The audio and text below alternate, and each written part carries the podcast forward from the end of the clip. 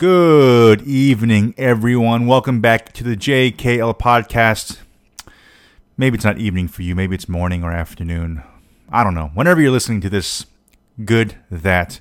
And thank you so much for checking this out. This is the last installment in the Seven Days, Seven Nuggets podcast. You might be thinking, James, you're full of shit. This is your seventh nugget in like 13 days. And you know what I say to that? You're so right. You're very right. oh, I couldn't make the seven seven nuggets in seven days. Honestly, I'm a little more disappointed in myself than I think people sh- should think that I should be. Um, I I've forgiven myself. Life life happens. Schedules happen. When you're a freelance musician and a an intense discus hobbyist, time can be a hard thing to uh, predict even despite your best efforts. But nevertheless, I'm happy to finish this out tonight with my my seventh of seven nuggets in seven days. Um, yeah, it's a it's a nice it's a nicely warm and humid Tuesday evening here in the H town. Uh, summer's been pretty fun up to this point. It's July 15th, 16th, so I guess for those of us who work to some extent in academia, it's kind of the middle of the summer. Um, and summer's been cool. I've had a pretty nice, uh, a pretty nice groove of training in trombone. I usually wake up rather early, not the earliest, not the latest, and then as soon as my alarm clock goes off, my dog is jumping on me, and right then and there, it's time. He knows what time it is. I know what time it is.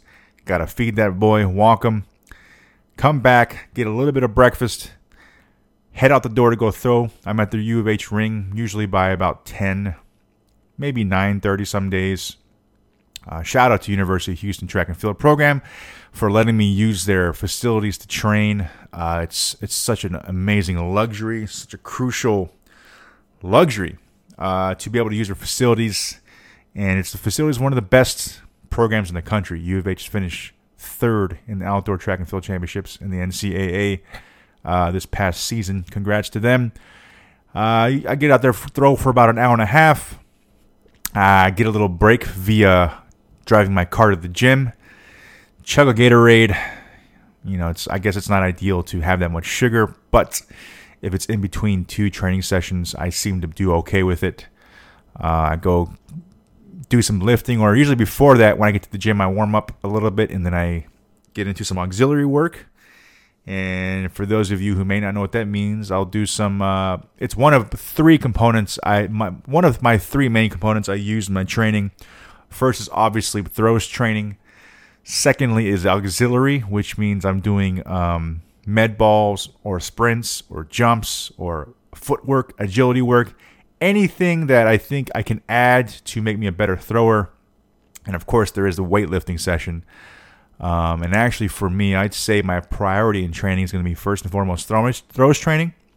Secondly, my athletic training, things that make me athletic, help me jump or move around. And weights, I would say, is last on the totem pole of importance for throwers. That's just my opinion, but I'm also very high on my own opinion. That's why I have a podcast, by the way. Anyways, uh, yeah, did all that. Got home today. Took a little power nap.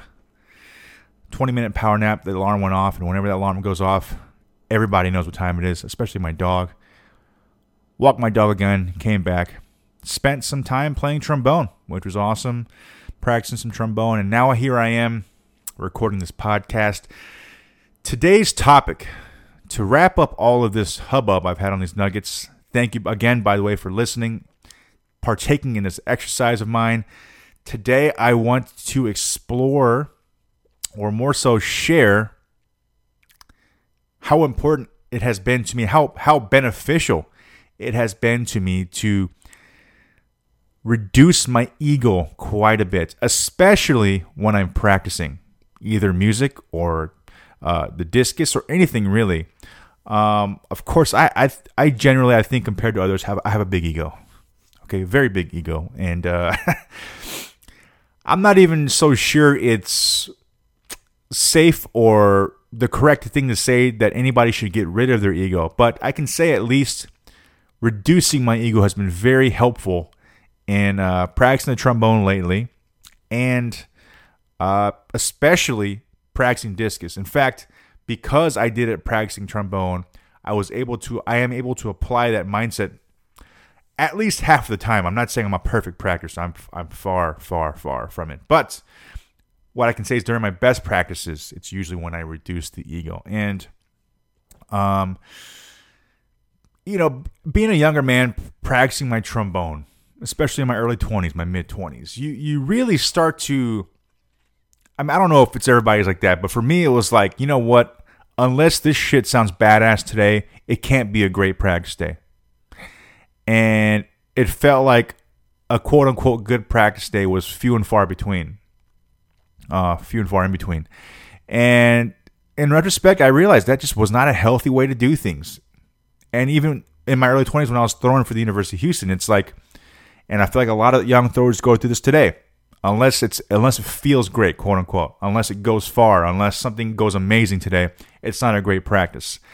And I don't think that's healthy. I think we need to remove this idea of what's good or bad. Uh, we need to remove this idea of, um, yeah, what's good or bad. And I think, you know, what's good or bad goes back to our ego when we judge ourselves so much. Because when we throw amazingly, we can be happy about it. And when we throw like shit, we get very judgmental of ourselves and that in itself in my in my opinion boosts our ego because we can be critical of something even if it's ourselves. And i know that firsthand for me because I'm, I'm very self-critical. So you know reducing the ego I, I i alluded to it when nathan cunningham and i talked about it on our podcast we had. This was the second interview uh, in this podcast series uh, with the tubist and brew brewer nathan cunningham the ego can get in our way when we practice anything, and it can even debilitate us. It can make us super critical, it can make us super analytical. It, it can send us down a very nasty path. You know, it can it can send us temporarily into a great frenzy of self uh, aggrandizing, and then it can also send us into the depths of hell. And we got to find ways to kind of temper ourselves to be productive no matter what. And like I say again, for, with for me, it's been to reduce the ego one great thing. I can't exactly remember when, but one of my friends who is a, a teacher posted on Facebook, and I read her. I read her uh, a thought she had, and she said, "You you come into class to learn, and you have to check." You have to check your leave your expectations at the door. Actually, might have been a yoga teacher, somebody I don't really talk to very often, but I remember reading this. Like, check leave your expectations at the door and just come into work. So you have objectives, you have goals, you have things you you dream of accomplishing. And then that can be it. That's it right there. And that's excuse me, that's something that's very common in say a young person learning, a child learning. There's goals, there's aspirations, there's dreams, and there's no there's no unhealthy expectations.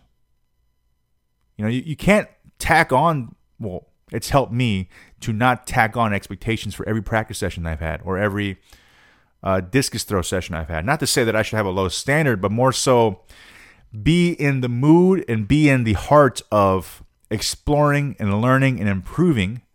Some days you improve 5%, some days you improve 60%, some days you might improve, you know, 90%.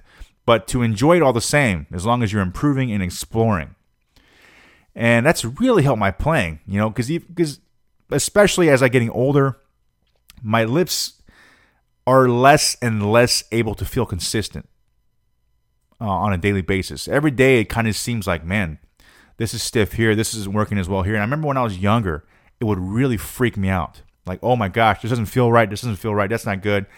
And I realized the only reason I freaked out so much is that I wasn't keeping my ego in check. You know, I was like, oh, this isn't so good. And somebody's going to hear it and it's like, oh, it's terrible. My life sucks. And that's not a healthy place to be, obviously. Now I can warm up. I can be patient. I have no expectations. I am full of aspiration. That's a good mantra. No expectations, but be full of aspiration. And um, and and it works wonders for my discus practice. And what how I know this is that when when my ego does get too out of control, it it gives me really bad discus practices. I start fishing for how to fix things. I start. I try to become more controlling. I try to become more. Uh, I try to use too much effort. I get very frustrated.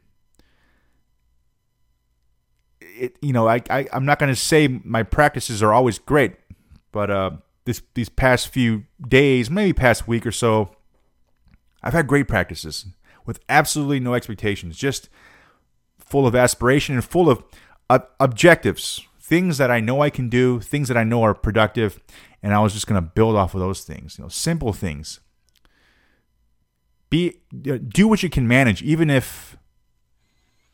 And these are things I tell. It sounds like I'm, you know, these are things I tell myself when I'm out there. I'm, I'm literally talking out loud to myself when I'm when I'm out there throwing. It's like, I say, do what you can manage. Start there, even if it's 20 feet. If I'm trying to throw the disc discus 200 feet, but right now when I feel like shit, I can throw 20 feet beautifully. I'm going the right direction. And I can throw 20 feet with a full heart, full intention, full focused uh, focus, and my next throw can go 60 or 70 feet or whatever. As long as I'm starting from somewhere and I'm and I'm focused and my ego isn't clouding my judgment. My ego isn't killing the the mood, the focus at the moment. So that's what that's what I'll say. You know, it, I'm 34 years old now. Um,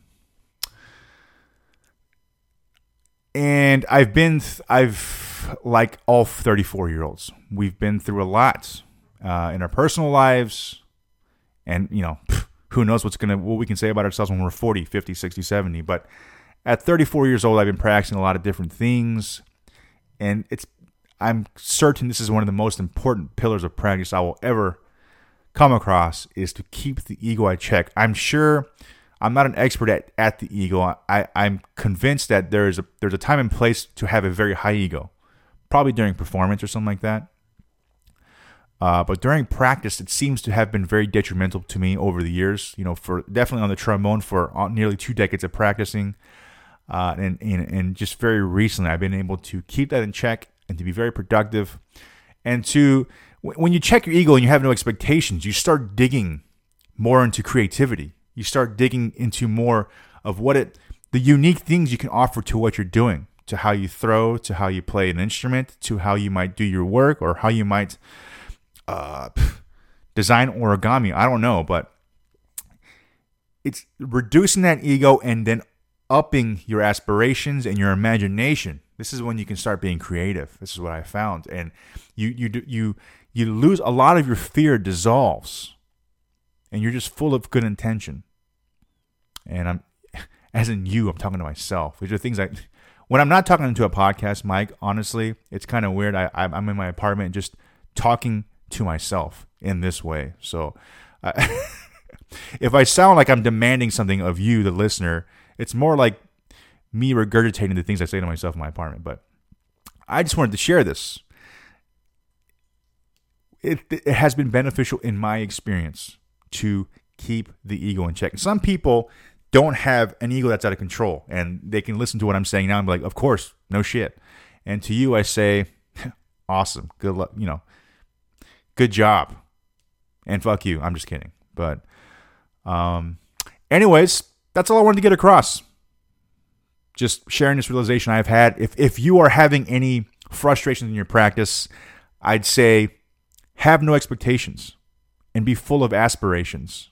But with, but with but with a a kind heart aspire. If you if you go 1% towards your aspiration or 100% they're both equally as beautiful.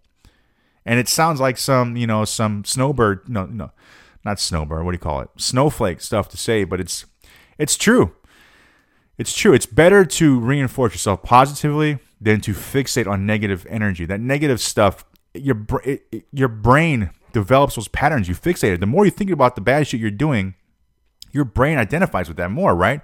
If your if your if your if your brain is full of bad shit, your brain is going that way. You're physically wiring your brain to go down that channel. So we need to have that positive reinforcement when we practice, no matter what, no matter how it feels. Every victory is the same, whether it be big or little. on any given day. Um, I remember when I first came back to throwing after the 10 year hiatus. That was, I, I refer to that time as a, as a great time because it was such an amazing time. Because truly at that time, I had no expectations and I was full of just love and aspirations. And I wasn't filled with that anxiety. I remember going to my first meet and one of the throws at U of H said, Hey, so what do you think you're going to throw today? And I was like, I have no idea. And I said it with a very, not in a confused way, but a very happy way. Like, I have no idea. And, you know, I ended up winning that meet. and actually, that throw was further than any throw I've had this season. So I've been tapping back into that mindset I had when I first came back. It's just full of, full of aspiration, turning my mind on, turning my heart on, turning my heart on. That's what I said. Turning my mind on, turning my heart on, and uh, proceeding from there. No expectations. Uh, no minimizing the judgmental the judgmental nature. You know, I'll see throwers, and definitely myself. I can get into this pattern too, and I got I got to fight to get out of it. But I'll see throwers just throw a bad throw and then just go spiral down this negative emotional series of you know series of thoughts. And it's like no, just don't even judge it. Just forget about it. You know, I know what you just did was a fluke. We're working towards a goal. It wasn't anything that resembled it. Forget about it. Let's get back on the path towards where we want to go with patience, with a full heart, with aspirations, and no expectations. So uh, that's what I wanted to get across. Thank you again. If you heard all seven of these nuggets in seven days, but not really like 13 days, thank you so, so much. Maybe one of you or two of you did it, endured it. Thank you for uh, being with me on this exercise here. I will be reverting back to seeking out interviews with awesome people from around town. I'm zeroing in on getting Mr. John Calderon, a guitarist uh, for the late great Al Jarreau. Um, he has, I'm being pretty lazy here, but he has said we're, you know, he's down, and I just got to call him back and set it up. He's a busy dude, but that's what I hope to get back to you with. Thank you always to my supporters and my sponsors, RC Health Services. rchealthservices.com is their website. They are one of the top CPR and EMS training facilities in the world with locations all over the country.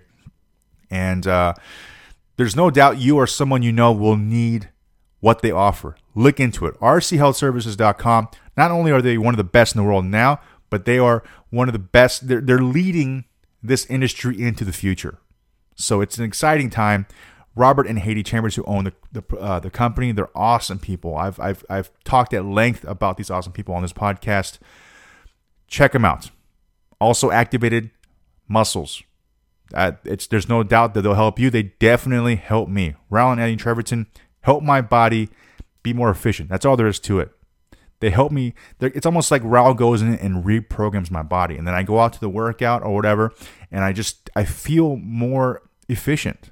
And that's good if you're an athlete, if you're an instrumentalist, if you're just a regular person who needs to walk down the street. Making your body agree with itself, helping it remember how it's supposed to work.